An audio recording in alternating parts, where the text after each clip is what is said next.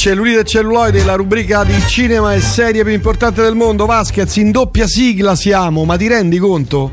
Eh, solo nei momenti migliori si fa in doppia Ah, sigla. Che radio! La radio della doppia sigla, la trasmissione del programma con la doppia sigla.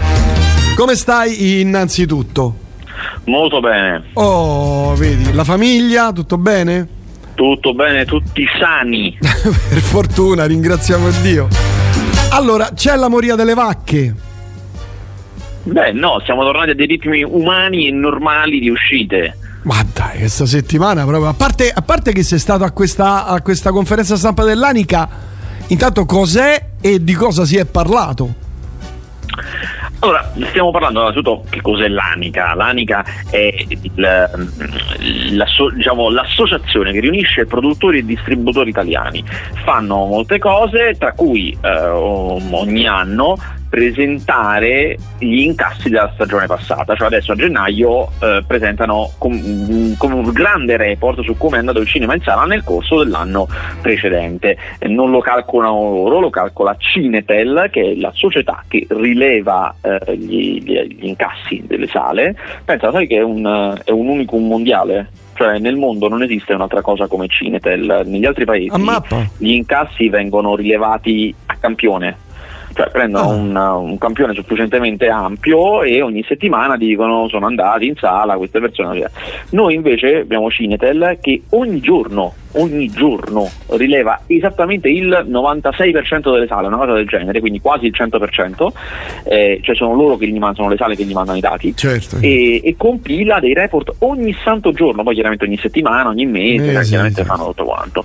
Eh, quindi diciamo che noi siamo quelli che hanno i dati più affidabili in assoluto Mm. eh, su, su- eh, lo- chiaramente questi dati su come è andato il cinema italiano nel 2022 un'idea ce l'avevamo già perché non è una- un'idea Eh, ce l'ha già di solito però eh, sono importanti questi incontri perché non solo ti dicono i numeri ma ti presentano anche una lettura di co- co- come l'industria considera quest'annata allora diciamo la fredda cronaca il- i, i freddi numeri eh, rispetto, questo è un periodo difficilissimo perché c'è rispetto all'anno precedente e poi rispetto al 2019 perché all- all'era normale, al pre-pandemia. mm, Quindi rispetto all'anno scorso è andato bene e voi direte, eh, vabbè, ci voleva poco, cioè, Eh, voglio dire, non certo. no, niente. rispetto all'anno scorso più 81%. Ah, però, poi- vedi. Ah, eh, però eh, l'anno Cioè, scorso cioè, non, c'è- non c'era nessuno, quindi anche Sì, legittimo. certo, cioè, i cinema erano stati chiusi a lungo, Eh, cioè, sì. chiaramente, certo.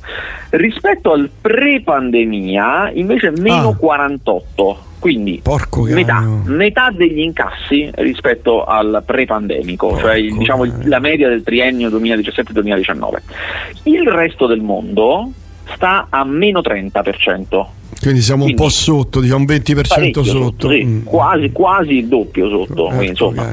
Parecchiotto e come abbiamo detto già altre volte siamo un po' un caso mondiale cioè io anche su testate straniere leggo che cioè, che loro pure parlano del fatto che l'Italia non si riprende cioè si, o quantomeno si Mm. riprende meno più, più lentamente degli altri Certo. allora, nel corso di questa eh, conferenza, eh, devo dire, ah, solitamente queste conferenze sono una roba di una tristezza, di una mestizia ridicola, cioè sono- accadono parecchie cose risibili. Devo dire che invece quella conferenza di quest'anno è stata veramente operativa, cioè stavano veramente sul pezzo, addirittura hanno annunciato un paio di nuovi strumenti che sono stati creati proprio per migliorare l'analisi del box office, uno dei quali devo dire abbastanza clamoroso perché non c'è mai stato eh, che si chiama Cinexpert vabbè insomma che è una rilevazione settimanale qualitativa cioè settimanalmente vengono fatti da una società eh, un- dei sondaggi a campione per stabilire chi sono queste persone che vanno al cinema cioè proprio Mm, andagli a mm. chiedere se- tipo gli exit poll lei Sì, che, sì, sì. che fa Quanti che anni ha? Che- certo, sì sì. esatto che lavoro fanno che, che Mm. film si è visto quante volte va al cinema queste cose così e, e questa cosa è fondamentale, è fondamentale per capire chi, come, dove. Eh, considerate che prima, chiaramente, queste, tu- tutte queste cose, tutte queste cose che io sto parlando, si facevano già, solo che si facevano male, cioè si facevano a spanne prima, e sul serio è così, e ogni tanto è così ancora, perché loro lo raccontano così. Quelli di Cinetel che con molti esercenti hanno un rapporto confidenziale eh, si fanno dire da loro "Mm, ah, ah, tu- chi hai visto entrare? Dice ma guarda io ho visto un sacco di vecchi capito? Cioè, tipo così capito? È proprio veramente a spanne. Eh, ma, ma molti, tra l'altro, molti cinema di provincia si conoscono proprio e molti ti dicono: Eh, ma c'è un sacco di gente che non vedo più. Chissà se è morto. Cioè, cose di questo tipo. Sì, sì, sì. Eh, tant'è che quest'anno alla conferenza a un certo punto è stato detto che molte sale hanno visto tornare eh, i clienti abituali, quindi proprio riconosciuti dalle facce.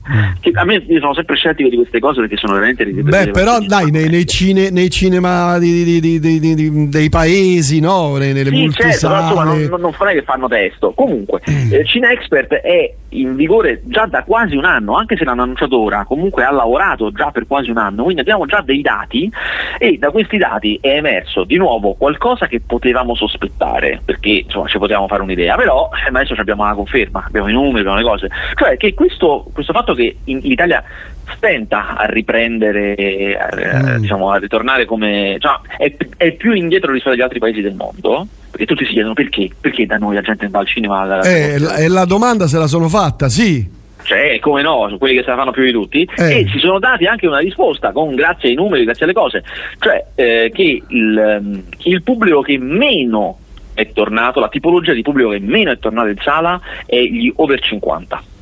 Ah, quelli que- sono quelli che non sono tornati. Dip- il, da cosa dipende questo? Eh, questo, questo però lì, lì, lì, si ferma la cosa, perché chiaramente mm. loro mica non sono, sono psicologi, psicologi, sociologi. Forse paura eh, della pandemia, paura sì, di prendere ancora il contagio, contagio magari, certo, sì, certo. Può essere sicuramente, però il dato importante è un altro, che il, quindi, e quindi per converso è il pubblico giovane a essere tornato. Ora, chiaramente under 50 non sono giovanissimi, però anche il segmento 15-25, 25-35 è tornato, è tornato molto bene. Io ho visto proprio i grafici, sono tornati benissimo. Eh, quindi quello che succede è che i film che vanno bene sono i film per loro, ovviamente, i film Marvel, i film di supereroi, tutta la roba lì va benissimo, infatti, beh, l'abbiamo detto tutto l'anno, e quella roba lì incassa. Anche certo. Avatar ha incassato tantissimo, anzi devo fare, devo fare ammenda. Eh, la volta scorsa che ci siamo sentiti, io ho detto eh. che Avatar forse non arrivava a 20 milioni, insomma che stava andando bene non benissimo. Beh no, stava Devo... già a 30, oh. stava già no, a 30 sacchi, mi sa. Quando, detto, quando la, ci eravamo sentiti non ancora, ma io avevo guardato il grafico sbagliato. Cioè, ah. stavo guardando. Eh beh, perché stanno, sta già a 30, quasi 40 eh, infatti, milioni. Eh. Infatti ho dato, mea culpa, ho dato un'informazione sbagliata. Aia, perché stavo guardando aia, il grafico, lo so, lo so, però questa rettifica solo i più grandi rettificano. 50. Comunque, eh, eh, dicevo, eh, gli over 50 non sono tornati e il pubblico dei film italiani, di nuovo questo da rilevazione, è quasi tutto over 50. Quindi certo. anche per questo dei film italiani non incassano, perché il loro pubblico non è tornato e non, e non si fanno film per quel pubblico che invece è tornato. Cioè noi eh, eh, facciamo le... film tutti per lo stesso tipo di pubblico che è quello che non ci è tornato. Ma ne parlavamo qualche settimana fa che non fanno più i film per i, per i ragazzini, per i ragazzetti, come era una volta che facevano, riempivano le sale a rotta di collo, diventava proprio certo. una, un stile di vita quel film lì no? Assolutamente, e questo fatto, questa nostra diciamo, deficienza, eh, perché non produciamo per un, per un, determinato pubblico, condanna il nostro cinema nazionale. Se tu vai a vedere in Cina, in Germania, in cos'è, al fianco di Spider-Man, che incassa anche lì, ci sono anche i film tedeschi, cinesi, spagnoli o cose che mm. tengono su. A noi manca quello. Mi mancano i film italiani, cioè il prodotto nazionale, nazionale. che ci impedisce mm. di, perché, perché siamo bloccati da tante cose. Ma forse, eh, poi... forse è dovuto al fatto che non ci sono, cioè che i registi o comunque chi fa queste cose preferisce investire sulle serie? Allora, è perché noi siamo un paese storicamente spaventato dal cambiare, da fare cose. Per tanto tempo quel pubblico lì più anziano ha pagato. Cioè, eh, noi insomma, fino al 2017-2016 le quote del cinema andavano bene, i film italiani andavano bene, incassavano, perché quel pubblico ci andava al cinema e tutti quanti erano spaventati dal tentare qualcosa per un pubblico più giovane, anche perché i pochi che ci provavano andavano male, perché il pubblico giovane non è abituato. Vabbè, cioè perché allora negli anni 90 andavano bene, negli anni 80 e 90 andavano bene? Scusami. Perché era, perché era, un pubblico abituato ad andare a vedere film italiani, adesso è scettico, dice no, io un film italiano non lo vado a vedere, perché non è abituato al fatto che ci sono cose per ragazzi che possono essere magari anche belle certo. per, eh, mm. per, per, del cinema italiano. Quindi, eh, complice questa cosa, nessuno ci investe in questa roba qua. Eh. Eh, e i pochi che ci investono, oggi come oggi, negli ultimi boh, 4 anni, lo buttano su Netflix e invece è contento di prendere soldi. Su eh, è pieno di serie e film per ragazzi. È pieno. È vero, è vero. Ci Netflix. sta Summer, ci sta Zero, ma ci stanno un sacco di cose. Ma infatti eh. Netflix è proprio diciamo, la piattaforma per i giovani. Sì, sì, certo, sicuramente. Anche più di Prime Video, che invece è un pubblico eh, più, voglia, più maturo. Voglia, voglia, voglia. Eh, sì, sì, per, non per parlare, cui... per non parlare di Paramount, è proprio per un pubblico proprio western, John Wayne, queste cose qui.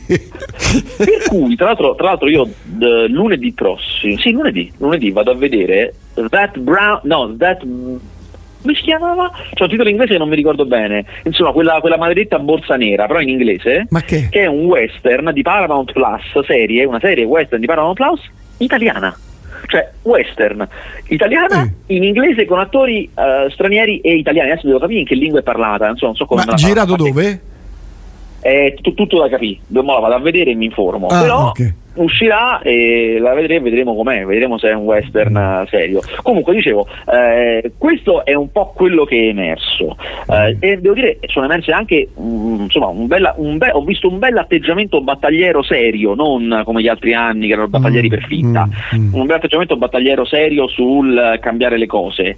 Eh, vediamo, vediamo, un po' che succederà. Chiaramente poi eh, questo eh, è molto legato, questo lo dicevano anche in conferenza, è molto legato alle singole distribuzioni distribuzioni, cioè nessuno può obbligare eh, le distribuzioni per esempio a mettere fin d'estate no? eh, ognuno ha certo, la libertà, certo. libertà d'impresa eh, ognuno può certo, decidere quello che vuole certo. certo le cose, c'è da dire che questo l'hanno detto tutti e se tu ti ricordi nel 2019 prima della pandemia ci fu un grandissimo tentativo di lanciare l'estate sì sì ne, base... par- ne, parlammo anche approfonditamente esatto, era su base triennale cioè avevamo detto facciamo un piano di tre anni quel primo anno il 2019 non andò male non andò male per niente poi chiaramente c'è stata la pandemia, è finito tutto, eh, certo, chiaramente. Certo. Adesso eh, con maniera molto difficoltosa vogliono ricominciare a ri, ri, riprovare a rimettere in sesto questa cosa. Non è, non è Mm. semplice purtroppo, ma insomma eh, ci vogliono provare con, fi- con, la forza del fatto che eh, que- quell'anno non andò male. Ora eh, i film americani, come sempre, usciranno l'estate, perché ormai da quando esiste la pirateria digitale i film americani devono uscire lo stesso per giorno in tutto il mondo certo, e quindi certo. escono l'estate, usciranno.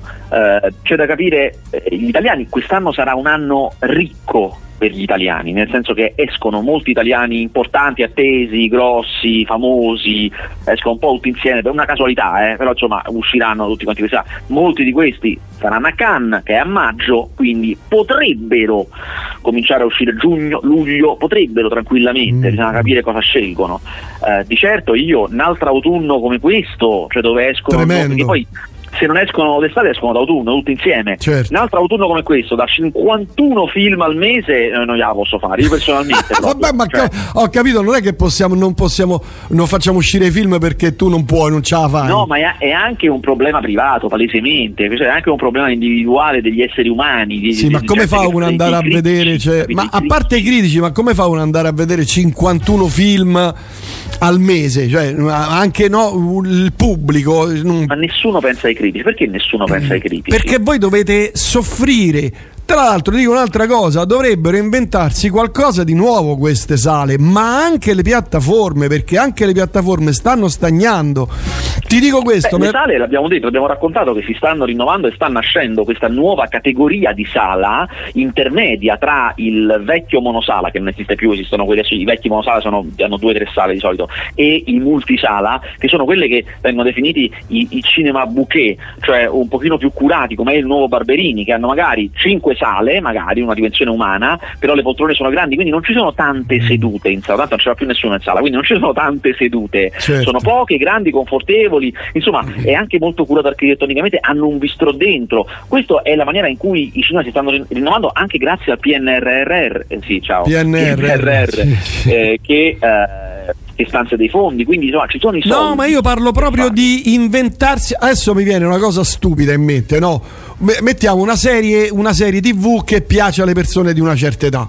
Mhm. No, adesso non, non- non mi viene in mente, però immaginiamo una serie TV che tutti quelli di over 50 aspettano, ok? Ok.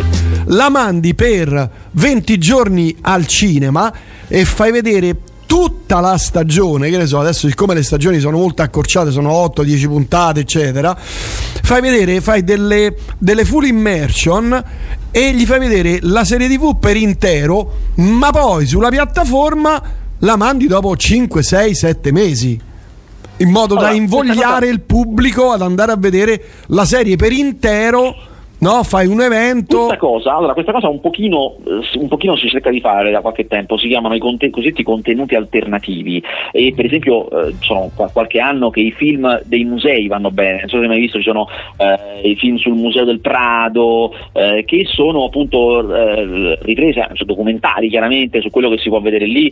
Eh, a un certo punto erano anche in 3D addirittura. E, cioè, ci sono queste cose più particolari, o ci sono i film evento, quei film che stanno tre giorni in sala e basta, che magari sono il film concerto. Il concerto di questo gruppo e il concerto di quest'altro gruppo. Sì, sì, eh, sì, ce n'è stato da poco uno di Harry Styles che è andato benissimo, eh, chiaramente poi vanno benissimo questi qua, in quei tre, in quei tre giorni, eh, in quei singoli tre giorni mm, eh, mm. riempiono le sale da scoppiare, perché l'obiettivo è sempre quello, non farci tanti soldi, perché non farebbero tanti soldi, ma eh, far fare tanti soldi alle sale, cioè concentrare quella roba lì, creare l'evento, dare alle persone l'idea che o lo vedi adesso o non lo vedi più, più. hai solo questa possibilità mm. che si fiondino e quindi fare un sacco di soldi in poco tempo, le sale sono contente, e quindi quella roba lì funziona abbastanza, anche l'animazione giapponese spesso viene distribuita così e va abbastanza bene. Eh, si parlava a un certo punto di fare le partite di calcio, però non, non è mai decollata, la gente non le va a vedere, non mm. è mai decollata questa Ma cosa. per esempio fa, eh, inventarsi una tecnologia, per esempio i film adesso sono in 4K, al cinema parlo, eh, sono in 4K o 8K? Al momento vabbè, è misto perché non tutte le sale hanno la stessa tecnologia, ma 8K non ce l'ha nessuno al momento. Mm. Ma in Italia o nel mondo? Nel mondo sicuramente qualcuno ci sarà, ma non diciamo che non è diffuso. Mm, perché tutti riprendono con il 4K e non con l'8K.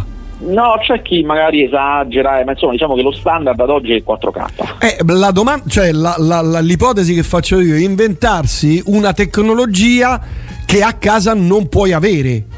Ah, certo, questa però è la risposta degli anni 50, l'odorama. Il, eh, l'odorama, il, il terremoto sì, sì, che sì. tremavano le sedie, no? Ma guarda, sai perché ti direi di no? Perché quei film lì che beneficerebbero da questa tecnologia, cioè quelli molto spettacolari, vanno bene comunque, loro non hanno un problema, il problema mm. ce l'hanno i prodotti medi, le commedie, i drammi, eh, cioè, quella, quella, roba lì eh, ha il problema, che secondo me non beneficerebbe da questo tipo di tecnologia, lì c'è proprio da fare un lavoro sul pubblico mm. e da capire. Io sono abbastanza, devo dire, guarda, questa cosa, questo incontro eh, mi ha un po' dato fiducia, perché mi sembrano veramente battaglieri, io sono convinto Vero, che vale. se uno fa un lavoro fatto bene il pubblico ci torna, perché comunque la cosa che va sempre ricordata è che il cinema in sala può essere in crisi e va bene, ma l'audiovisivo, cioè guardare le storie in uno schermo, va benissimo, cioè ne guardiamo molto più di prima, è una roba oh, che le, le, persone fanno tantissimo, quindi non, non, non io non, non, temo che le persone non lo vogliano fare o che non si facciano i film, eh. ma... semmai c'è la disabitudine a uscire di casa. Eh, ma, questo, questo, eh, ma questo, questo non è dato anche dal fatto che ci sono tutte queste piattaforme. La gente dice sai che c'è? Al cinema non ci vado sto a casa ho il 61 pollici eh, in 4K in IMAX mi vedo e non esco. ecco, sicuramente. Allora, eh, sicuramente la influisce. concorrenza casalinga eh, cioè, se, se noi sappiamo molto bene che quando negli anni 50 è arrivata la televisione il pubblico dei cinema è diminuito di molto e non è mai più tornato a quei livelli. Quindi mm. quando arriva una concorrenza forte è, è chiaramente una fetta la perdi, è per, è per, eh, sempre. E per quello io dico inventarsi qualcosa, una tecnologia, un modo di proiettare, che ne so, a 180 gradi con schermi semicurvi che ti girano intorno, con l'IMAX, con impianti favolosi. Eh... No, guarda, secondo me ci vorrebbe, ci vorrebbe più che questo, ci vorrebbe un, qualcuno, un genere di film, cioè il contenuto, perché poi quando c'è che Cozzerone la gente ci va al cinema. Mm, Quindi cioè, certo. se c'è qualcosa che interessa per davvero, è che il cinema è diventato negli anni, cioè i film proprio sono diventati negli anni un prodotto eh, anche abbastanza intellettuale, sofisticato comunque, magari è mm. sofisticato perché è intellettuale o magari è sofisticato perché sono i film Marvel e quindi mm. sono giganteschi, eh. ma mh, mm, sempre meno popolare, proprio cioè, il tu dici non ci... da quattro eh, non ci sono più i film torte in faccia eh, con sì, i gare con i rutti, queste cose quella qui. Roba, quella roba che una volta quelli come me disprezzavano e adesso quelli come me che ci eh. tengono alla sala un po' rimpiangono, eh, ma certo. quei filmacci brutti di una volta che la gente andava a vedere perché erano brutti, ma perché non ci sono più? Perché si sono trasferiti in TV perché è più pratico, più comodo certo. per loro, eh, perché vi rimarci da quattro soldi, chiaramente. Certo, certo. Eh, belle, do- belle domande, qui sono una, una, sfilza di domande di cui scrive grazie. Ma io sono qui per rispondere alle domande. Non so cosa si intende per il resto del mondo, ma ad esempio in UK dopo il primo lockdown, quello estremo, non ci sono più state restrizioni di nessun tipo sugli assembramenti al chiuso. Quindi sì, ma psicolo... UK, aspetta, ci, ci, ci ricordiamo che il Regno Unito ha avuto un problema con le mascherine, poi è tornato il contagio, cioè, eh, insomma, lì c'è stato un problema non, non indifferente con la ammettere e accettare che c'era una pandemia. Sì, sì, no, poi qui prosegue, dice, quindi psicologicamente molti non si sentono sicuri, probabilmente sì, probabilmente sì. Ma questo forse anche qua in Italia, eh, dove... Sì, sì, diciamo, no, io parlo di qui in Italia sì, sì, sì, noi siamo stati, diciamo, rispetto agli altri paesi del mondo, eh, un, po', un pochino più eh, stretti con le mascherine. Noi le abbiamo tenute per le spedicine, ma intendo mascherine in sala, le abbiamo tenute un pochino più a lungo degli altri. Quindi può essere che ci sia stato un pochino più di paura. Poi ricordiamoci che noi abbiamo avuto una prima fase della pandemia più forte di tutti. Dopo sì, la Cina sì. c'eravamo Dopo noi. la Cina eravamo noi, sì, è vero, eh, è vero. Per cui insomma siamo anche forse il paese più spaventato da queste cose. E forse anche quello che ha avuto il picco, non, non più morti, ma il picco di morti maggiori magari. Sì, eh? sì. Cioè, insomma, sì, sì. Eh. Ah, qui c'è... c'è un messaggio tranciante veramente 51 film al mese sono meno di due film al giorno certo eh, se uno vuole fare il critico cinematografico puntini puntini inclusi, inclusi, il sabato e la domenica però eh, eh ho capito eh beh devi guadagnare il pane Gabriele devi lavorare eh. Figlio, qui, cioè il succo di, del messaggio è questo in questi mesi io ho avuto praticamente tutte le sere in cui le potevo dedicare al lavoro, cioè quelle che non sono il sabato e la domenica, o non sono una volta che voglio uscire, due film a serata eh. e, e, non solo uno può dire vabbè due film a serata si può fare sì ma non è che tutti durano un'ora e mezza e quindi io mh, mm, faccio un'ora e mezza un'ora e mezza e faccio tre ore ci sono quelli da due ore e mezza anche perché poi eh, dopo devi scrivere tra l'altro o no? il giorno dopo sì certo eh, quindi ha voglia di Vabbè, senti, parliamo invece dei film che usciranno questa settimana, che mi pare siano parecchio pochi. Beh, a parte abbiamo anche quelli della settimana scorsa che non siamo andati in onda per ragioni per venire incontro al, a, a alcune ragioni inderogabili. Ecco, colpa tua, no, no, diciamolo, colpa tua. C'avevi era la Befana, c'avevi i ragazzini, i nonni, zii. Ah, era. no, c'è stava la Befana in famiglia, ma lì, ma lì mi diseredano. Io punto tutto sull'eredità e quelli mi diseredano. Sì, ho, ho, capito, ma tu devi. Si parla di milioni. Okay. Di milioni. ci stanno, ci stanno gli altri parenti, capito? Che invece, ah, come stai? Nonno, come tu ti stai? devi cioè estraniare, estraniati, estraniati. Mettiti da una parte come Nanni Moretti, capito? E stai al telefono, devo lavorare, scusa, no, devo lavorare, scusate, devo dare da mangiare ai bimbi, capito? Vabbè, la scorsa settimana c'era la morte civile, Gabriele, te lo dico. No, invece no, sbagli secondo me. Ma che sbagli? Ma dai, scorsa settimana, che settimana scorsa, che film c'è? Close, allora. Morgan, un vizio di famiglia. No, Megan, eh, tu, tu, mi sottovaluti Megan. Ma, Megan, Megan, sì, Megan, è un caso, Megan è un caso, vedi, eh, vedi, sì, meno, sì. guarda, meno male, meno male che ci sono io, meno eh, male, meno male. Allora, innanzitutto settimana scorsa sono usciti dei filmetti, insomma, interessanti. Ma. Ce n'è uno tra l'altro anche per te, c'è uno proprio per te, eh, sì. per te. Eh, per te. Che è Godland, la terra di Dio? Sarebbe bello se fosse quello, ma non è quello. No, è un film da piattaforma. Ma poi ti dico, meno male che ci sono io. Allora, innanzitutto eh, è uscito eh, il primo gennaio. Ehm, 3 di troppo, che era, l'abbiamo raccontato tantissime volte in questi ultimi anni, che la nuova data in cui si incassa in Italia è il primo gennaio. La data in Italia, la data di che Zal- Zalone usciva il primo gennaio. Esatto, l'ha creata lui.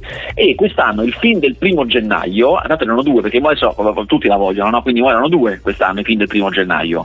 Erano 3 di troppo, una commedia con Fabio De Luigi, che devo dire in questi periodi in cui le commedie vanno male, non è andata malissimo, ha fatto 3 milioni in totale, quindi diciamo che si è posizionata bene, è un remake di una commedia francese. Mm e eh, I migliori giorni, che è un'altra commedia con un sacco di attori italiani che doveva essere, cioè io forse avrei puntato su quella, se dovessi dovuto scommettere avrei puntato che c'era lui da Giallini, Max Tortora, eh, Claudia Gerini, Edoardo Leo, ne hanno tantissimi, che è andata malissimo, meno male perché è orrenda, è un film orrendo questo. Addirittura, mamma mia, perché, perché pretende, cioè perché proprio vuol dire, mm. questa non è solo una commedia, questo è un film sulla società di oggi, ah, questa cosa, cosa che, cioè veramente io volevo sradicare i sedili e lanciare lo schermo. Oh eh, che ha fatto un milione e due Mm. Quindi non è andata peggio. Eh, dicevo, eh, questo è il film del primo gennaio. Poi mm, il 4 sono uscito Close. Close è il film LGBTQI più dell'anno. È la Madosca. Eh, lo so, perché è un film molto militante su. Ah, okay. eh, Uh, questi due bambini uh, di cioè, erano tipo 11-12 anni, una cosa del genere, che quindi finzione, che sviluppano una relazione molto stretta, però non è che una relazione d'amore, è semplicemente che sono molto molto stretti e, e tu passi un po' tutto il film a chiederti ma questi sono bambini gay oppure no? Non, non, e la cosa forte del film è che non deve per forza spiegarlo, semplicemente mm. che però questa cosa gli comincia a creare dei problemi e il mondo certo. intorno a loro non lo accetta, insomma, e da qui tutti i problemi. Mm. È un film che a me sostanzialmente non è piaciuto perché è molto attesi, molto didascali, molto... però eh, riconosco e diciamo registro e informo i nostri ascoltatori che è un film che ha riscosso parecchio successo, insomma, un film di cui si parla, eh, un film... voi i nostri ascoltatori che frequentano i salotti buoni di Roma, no? vogliono eh, sempre sì. avere degli argomenti di conversazione beh, per stupire i loro ospiti la sera a cena e questo per esempio è un film di cui si discute, ecco. Vabbè, beh, invece il caso Megan, che è sta cosa? Il caso Megan è, è il grande Jason Bloom. Allora, il grande no, Jason Bloom è il, eh, Jason Bloom è il produttore della Bloomhouse. È veramente, se io dovessi fare un libro sui grandi produttori de, dopo il 2000, del nuovo millennio, lui numero uno. Lui ha capito, ha capito tutto. Lui. Eh. Allora, lui ha capito tutto perché eh, emerge con Paranormal Activity che è proprio l'apoteosi del produttore, perché spendo uno, guadagno, guadagno milioni. milioni sì. Lui emerge con quello, a parte che lui aveva fatto la gavetta con Weinstein, pensa cosa non ha visto, cioè proprio, come aver fatto i Marine, eh, proprio, eh, emerge con Paranormal Activity e si inventa un formato, una tipologia di produzione che si inventa lui, cioè una maniera per fare film che costino niente, cioè me, la sua regola era meno di 5 milioni, che per gli americani è zero praticamente. Come io per noi 100 mila euro. Sì, io spendo meno di 5 milioni e tra l'altro per riuscirci in America veramente devi risparmiare su tutto, anche sui posti sull'aereo degli spostamenti, cioè su tutto devi risparmiare. Ryanair a rotta di collo. Sì, esatto. e quindi posso permettermi anche di osare, di sperimentare, perché è facile che rientro a quel potere, che vado pari quantomeno. Eh certo, 5 milioni in America che e sono. E poi siccome è bravo, tutti, chiaramente tutti i cineasti alla prima esperienza, cioè tutti, tutta gente che nessuno conosce, i registi, e gli attori accettano partecipando agli utili, cioè io non ti pago ma ti do la percentuale degli incassi, mm. questa è la cosa. Mm. E eh, ha tirato fuori una quantità di registi eccezionali con dei film quasi sempre horror straordinari. Lui ha fatto gli horror più belli degli, degli anni 2000, mm. ha fatto anche Whiplash di Damien Chazelle, che è stato un altro bellissimo, bellissimo, eh, bravo, film, grande bellissimo. film. E, eh, e, adesso diciamo che adesso è un po' uscito da questa fase solo, solo film sotto i 5 milioni, diciamo fa sempre comunque economici, ma insomma eh, fatto per esempio bellissimo quel film che se l'avete visto, il film sull'uomo invisibile che è uscito pochi anni fa, che è stupendo. Ah sì sì sì, mi ricordo, mi ricordo, è vero. Fantastico. E Megan è il suo nuovo film. Adesso lui si è associato con James Wan, che è un altro, quello che si è inventato eh, Soul Enigmista, che è un altro fortissimo, si è mm. associato con James Wan e hanno fatto questo Megan. Megan è scritto da James Wan. Comunque hanno fatto questo Megan che è praticamente, se vi ricordate, la bambola assassina. Chucky la bambola assassina, sì, sì. però moderno, in cui eh, questa bambola è un, un, un'intelligenza artificiale, un robot intelligenza artificiale che viene commercializzato come un giocattolo per bambini. La cosa forte del film è che è molto divertente, cioè è ironico, è grottesco, è esagerato, non, non, mm. vuole prendersi sul serio. Prende molto in giro l'ossessione capitalista americana di queste società che vogliono sfruttare i ragazzini per fare soldi. Insomma, è veramente un film divertente, a me è piaciuto abbastanza, ha tutte le regole classiche del genere, proprio un classico del genere, mm. fatto molto bene, c'era tutte proprio e sta andando bene Megan, io sono molto contento. Senti, invece il film per me di questa settimana? Il film vedi che ti ho messo la colina in bocca? Ma eh. prima di dire il film per te, parliamo di Godland. Prima di dire per te, è un film God. di spiritualismo, un film di ricerca del nostro Signore, un film di, di preti in Islanda. Questo proprio mm. immagino che il botteghino proprio, proprio l'ha sfondato questo. Pre, tra l'altro dura, dura, dura, tipo 2 ore e 40, 2 ore e 40 di preti in Islanda. A me non è piaciuto granché. Eh, è la storia di questo prete nell'inizio eh, Novecento, se non sbaglio, fine 800, che viene mandato in Islanda proprio a fare proseliti, quindi proprio lo accasci nel sedere, viene mandato in Islanda e la, tutta la prima parte è questa tragedia di lui che gira per l'Islanda con una guida ed è disperato perché le condizioni sono veramente allucinanti. E, e la seconda invece è che arriva in un villaggio ed è stando lì in Islanda non vuole più fare il prete, cioè ci stanno le donne, ci stanno le cose, la gente che gli rompe le scatole, lui gli mena, cioè proprio è diventato, sì, questa cosa l'ha cambiato, non ce la fa veramente più. Eh, non mi fa impazzire il film, però è caccaruccetto, eh. molto cinema d'autore. Eh. Poi è uscito un altro film su Netflix questa volta che poteva essere bello, cioè io mi aspettavo molto perché era un film di indagine, di, di de- detective story che si chiama I delitti di West Point con Christian Bale che fa il detective, anche questo primi 900, eh, anzi no, fine 800 scusate, eh, che ha un dettaglio fichissimo, cioè la, la, la trama sembrava fichissima, cioè c'è questo detective che viene chiamato a West Point, l'Accademia dei Militari Americani, a indagare su una cosa gravissima che è successa, cioè c'è qualcuno che eh, non solo vabbè, un caso di suicidio, uno si è impiccato, ma qualcuno gli ha levato il cuore, l'ha aperto in due che ha levato il cuore. Ehi.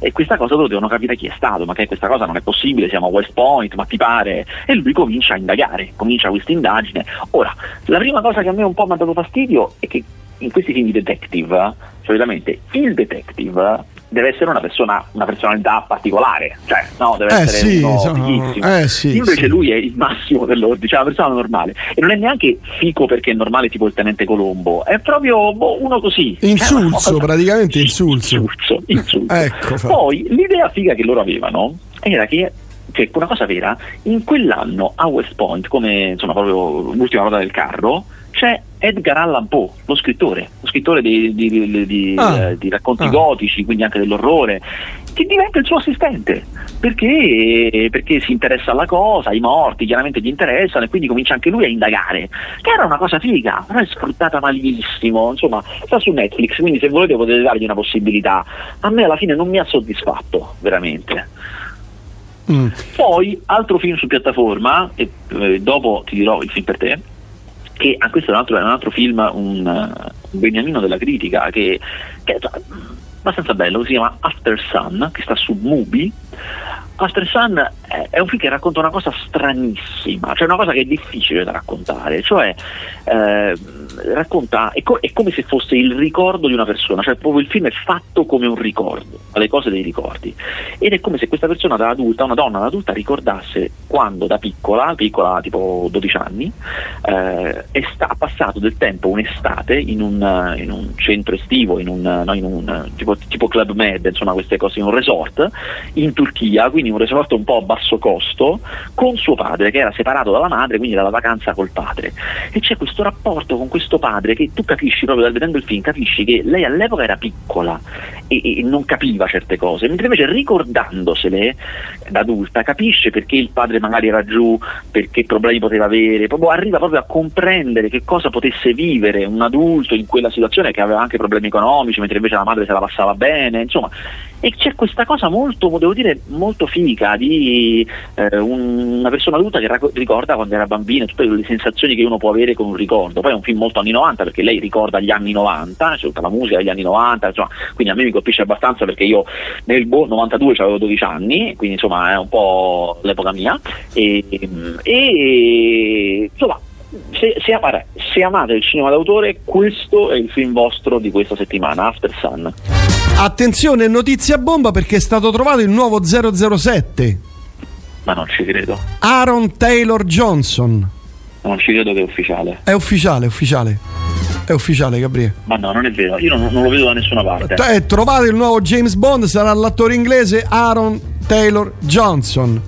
Sta scritto, è dappertutto. Dappertutto. Ma dove? Tipo dove? Su fanpage, su, su, su tutto. Guarda, lo trovi su Radio Monte Carlo, il, Riformista, su Sky.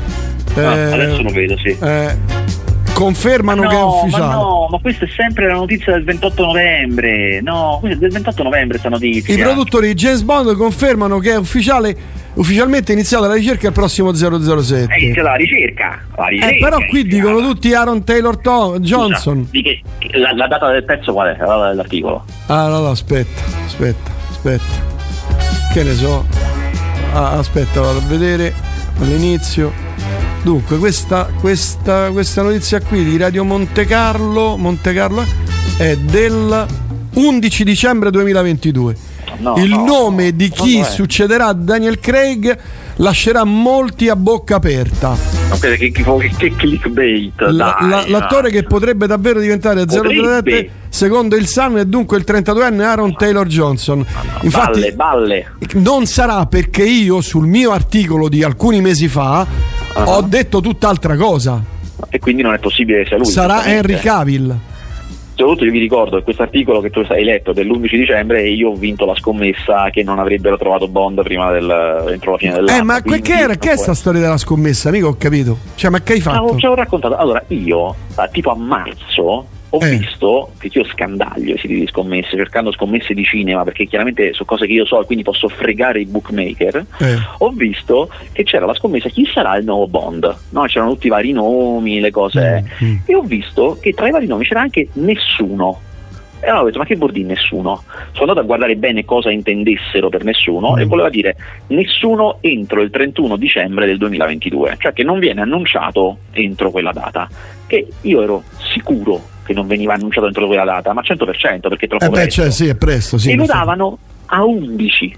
Mortale, io non ci, cap- non, ci, non, ci capisco, non, ci capisco, molto, ma 11 se, se io punto 100 euro 100 euro ne hai vinti 1100. Mortà! E tu quanto ci hai puntato? Allora, io ho messo subito 200 euro immediatamente. Porco cane! Io ho il problema, no, io ho il pa- problema. Pagami, pagami i cavi. Vasquez, Aspetta, dammi i soldi dei cavi. No, fermati, ti devi fermare. Io ho il problema che eh, i siti di scommesse, quelli su cui ho gli account, mi conoscono, mi conoscono perché quando vinco agli Oscar vinco forte, vinco pesante e mi fanno i maltrattamenti.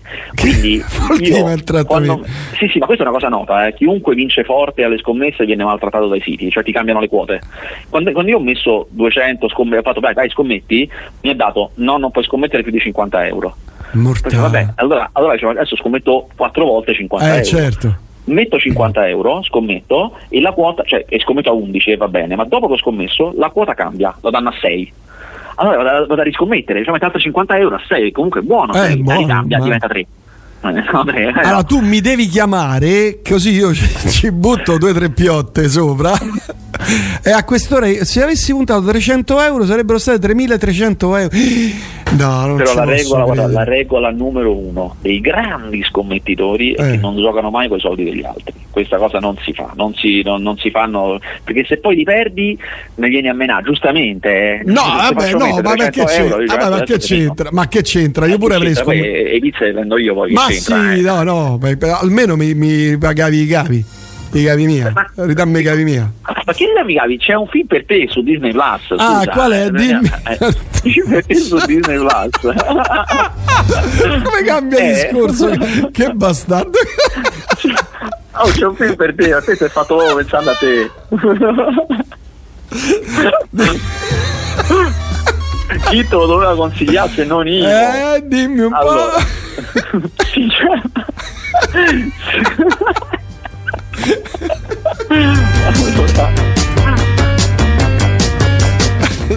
allora si chiama If These Walls Could Sing, se queste pareti potessero cantare ed è oh. eh, un documentario della figlia di eh, Paul McCartney sugli studi di Abbey Road.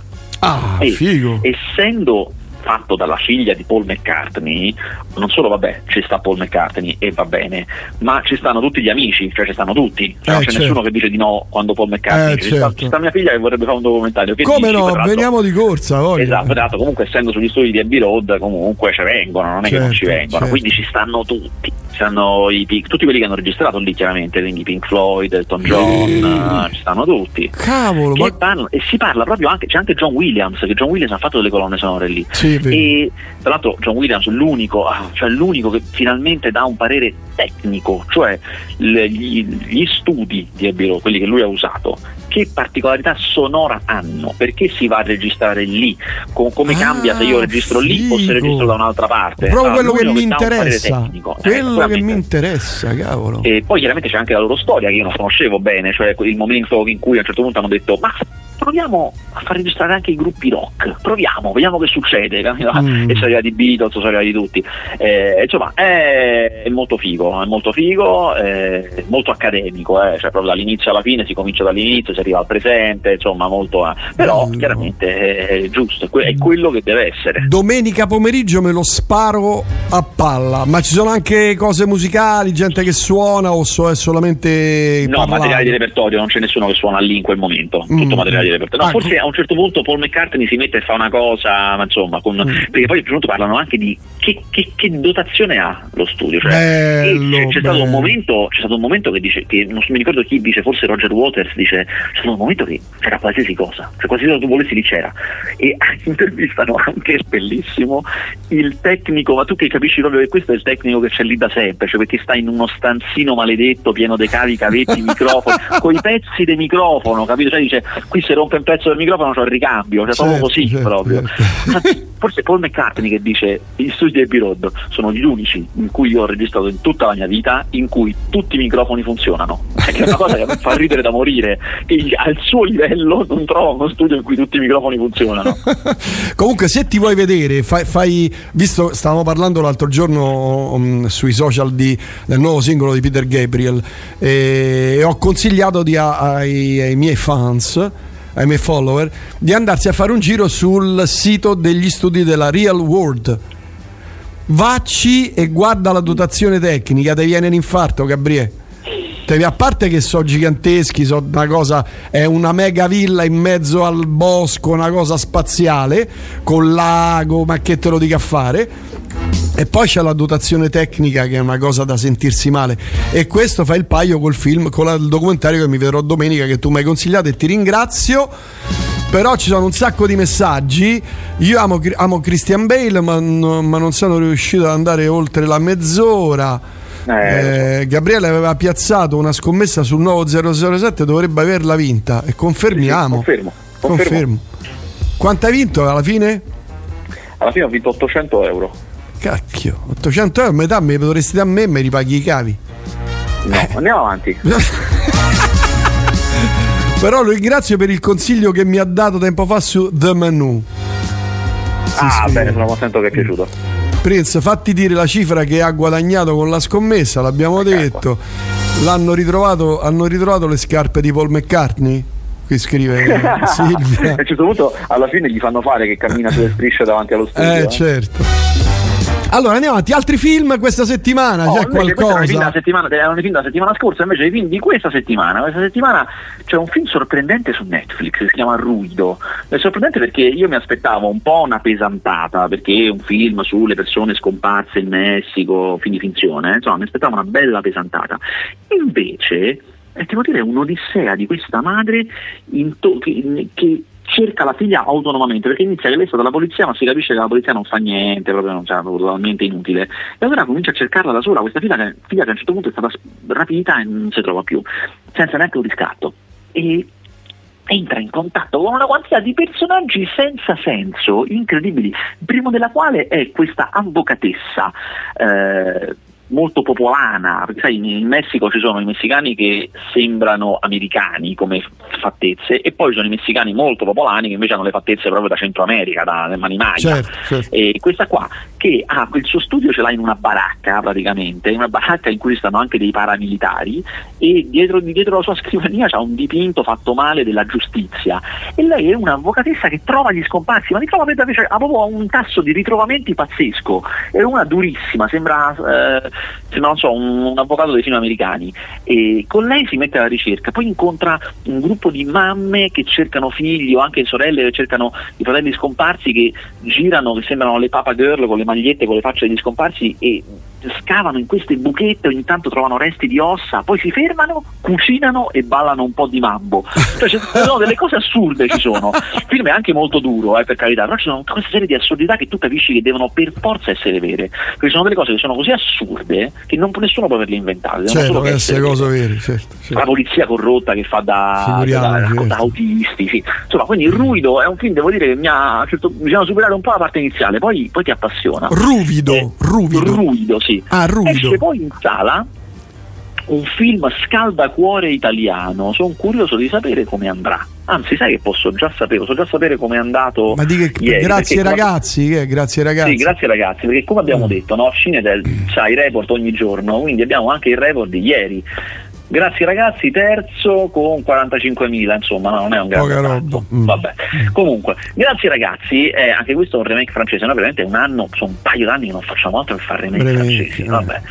E comunque è un remake francese di una storia vera, cioè di questi carcerati che fanno teatro e hanno un successo e hanno una tournée. Quindi la storia è di Antonio Albanese, che è questo insegnante di teatro che viene spedito come cioè perché lui è uno sfigatone quindi gli danno questo compito da sfigato a fare teatro nelle, nelle carceri trova questi carcerati che sono Benicio Marchioni, sono altri attori che, a cui far fare aspettando Godot e questa cosa comincia ad avere successo, comincia a girare, poi ci saranno tutti i problemi, è un classico dei film francesi, i carcerati hanno i loro problemi e mm. quindi eh, uno non si presenta e sembra che è scappato, un altro si ubriaca.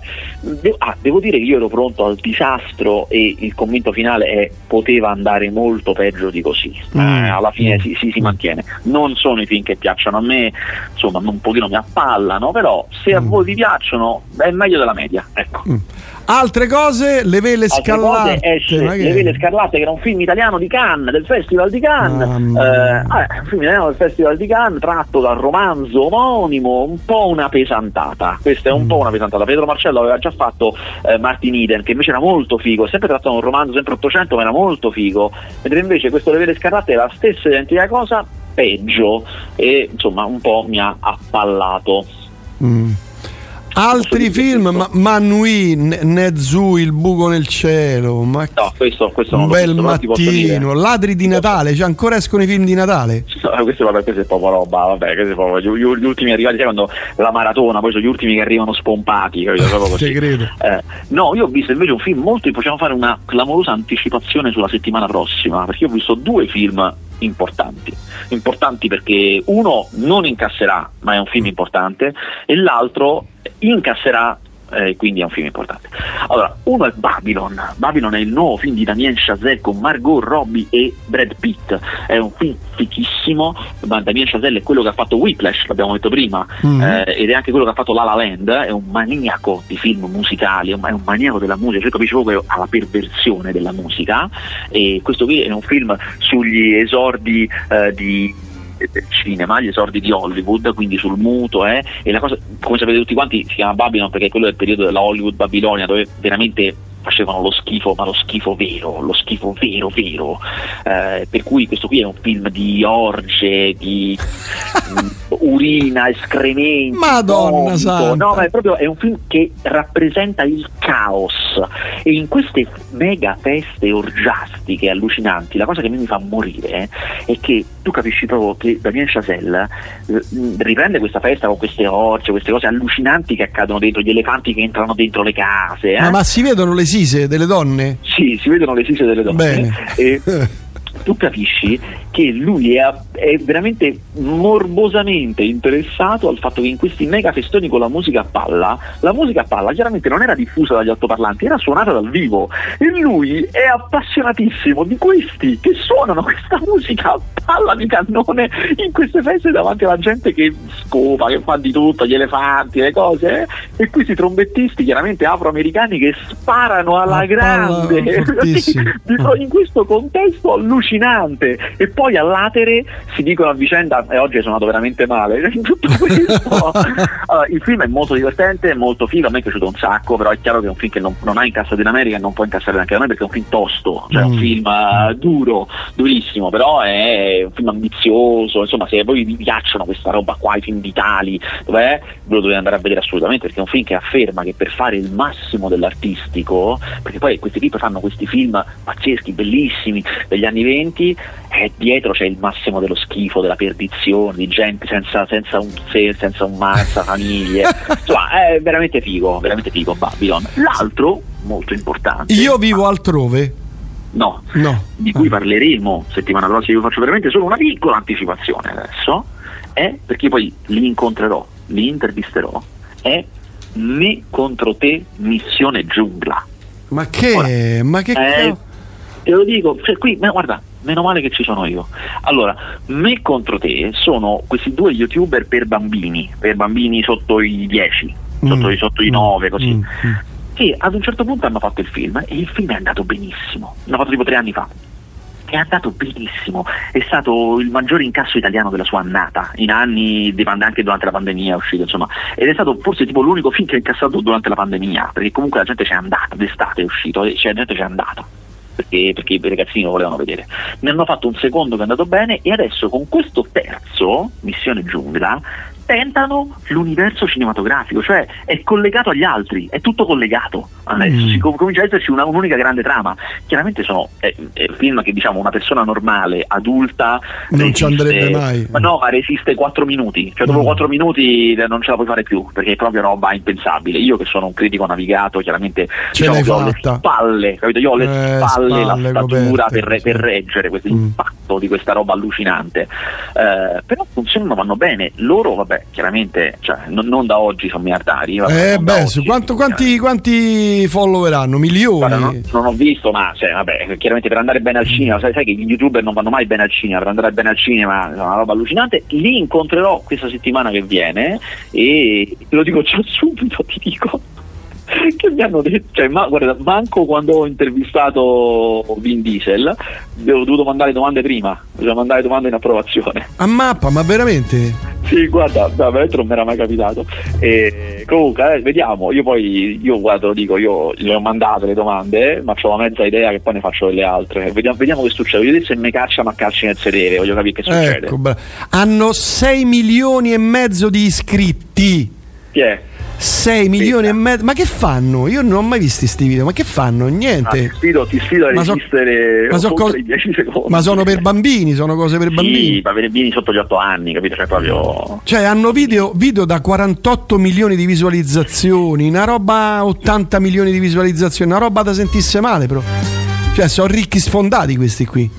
Sì, secondo me se faccio domande che non ho inviato arrivano i bodyguard e mi, mi tirano fuori di peso, capito? C'erano cioè, due, mi prendono uno per un braccio, uno per l'altro e mi trascinano fuori mentre urlo. Guarda, domani mi metto a guardare qualche video YouTube di questi qui, ma wow, Be- oh, beati loro comunque, eh. bravi, no, beati loro. bravi soprattutto. Bravissimi. Sono una coppia, credo, oddio, non vorrei sapere, mi sembra siciliana, comunque del sud, ma non mi ricordo se siciliana, pugliese o calabrese, vabbè, insomma, comunque sono una coppia e fanno tutto loro, chiaramente, insomma, sono forti.